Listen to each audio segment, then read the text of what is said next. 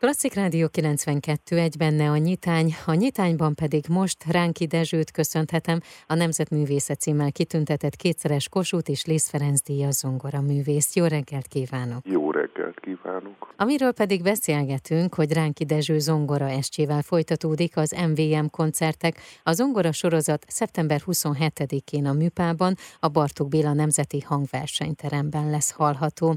Itt ezen a koncerten egy részben kerül megrendezésre percre szünet nélkül Schubert, illetve Debussy művei csendülnek fel.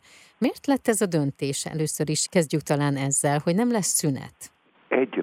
Inkább így szeretem játszani uh-huh. a koncerteket, mert az a tapasztalatom, hogy a szünetben a közönség is, meg maga a játékos is egyszerűen leereszt, és utána egy bizonyos ideig eltart, amíg visszarázódik az egésznek a menetébe, és ennek kárát látja a második félidő. És ilyen módon ilyen 60 és 70 perc közti időtartamú műsorokat szoktam kitalálni, vagy szoktunk kitalálni, ami még belefér abba a mennyiségbe, amit egy ültőhelyében a közönség is végig bír, figyelemmel és egyáltalán ülés mennyiségben, és, és mi magunk is még ezt még győzzük egyfolytában koncentrációval. A hangverseny első részében Schubert darabok fognak elhangozni, majd pedig Debussy művei. Schubert álmoszonátával kezdem, ami egy a Schubertnek ez a több álmoszonátát írt, ez a korai álmoszonátája, ami egy megtévesztő megfogalmazás, mert ez is egy nagyon érett és, és komplet mű. Utána négy improvizáció. Rögtönzés, van benne improvizációs jelleg is. Franciásan szokták mondani egy impromptűnek, valóban a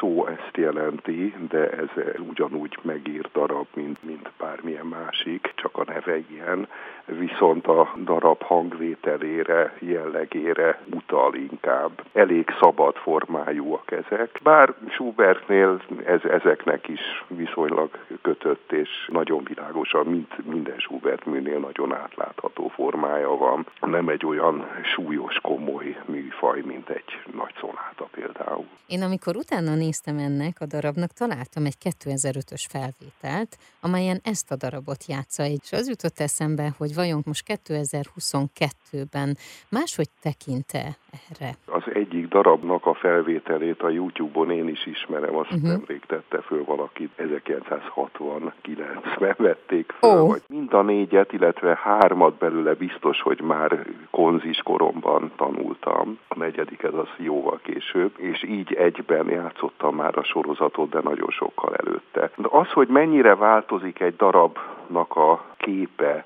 az emberben, mi magunk nehezen tudjuk megítélni, hát így régi felvételeket meghallgatva persze azért valamennyire lehet. Hát hozzáadódik az életkor, az eljátszott sok száz komon, uh-huh. közben eljátszott sok száz koncert, az egyéb zene, amiket közben megtanult az ember, az is visszahat rá, meg egyáltalán a mindenféle tapasztalat, és rendeződnek az évek során a dolgok az emberben, és sokkal világosabban lát legalábbis reméljük, hogy ez a helyzet sokkal világosabban és egyértelműbben látja a dolgokat. És sokkal több mindent is felfedez a darabban egy idő után. Schubertán pedig Debussy érkezik előbb a Children's Corner, ami gyermekkuckónak szoktak fordítani, bár ez nem teljesen fedi a szándékot, mert az angol újságokban a gyerek rovatot nevezték így. Uh-huh annak idején, de hát ezt a saját lányának írta ezt a sorozatot, bár egyáltalán nem gyerekdarabok, hanem a lányával kapcsolatos zsánerképek igazából. Tehát ez egy komoly technikai zenei felkészültséget igényel? Persze, hogy ne rendkívül.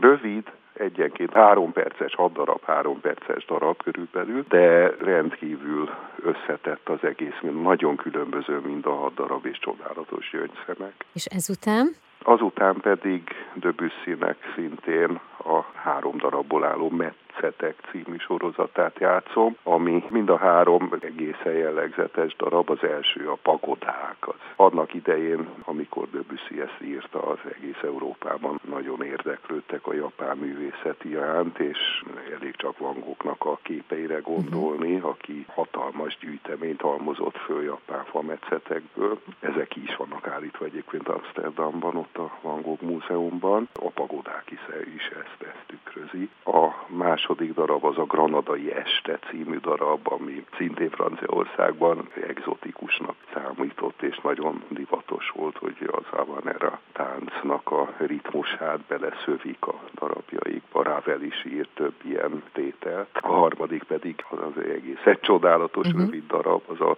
Kertek esőben egy egészen finom, sodró lendületű és aztán kicsattanó végű darab. Ez lesz tehát 2022. szeptember 27-én a Műpában a Bartók Béla Nemzeti Hangversenyteremben az MVM koncertek zongora sorozaton belül, tehát Ránki Dezső zongora estjére kerül sor.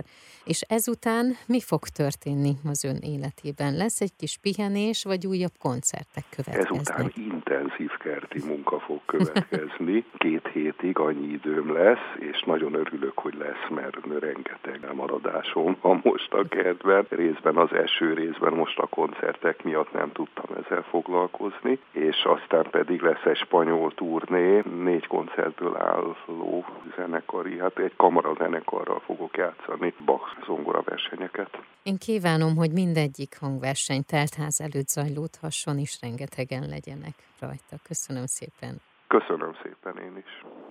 Az elmúlt percekben Ránki Dezsőt hallhatták, a Nemzetművésze címmel kitüntetett kétszeres Kossuth és Liszt Ferenc díjas zongoraművészt.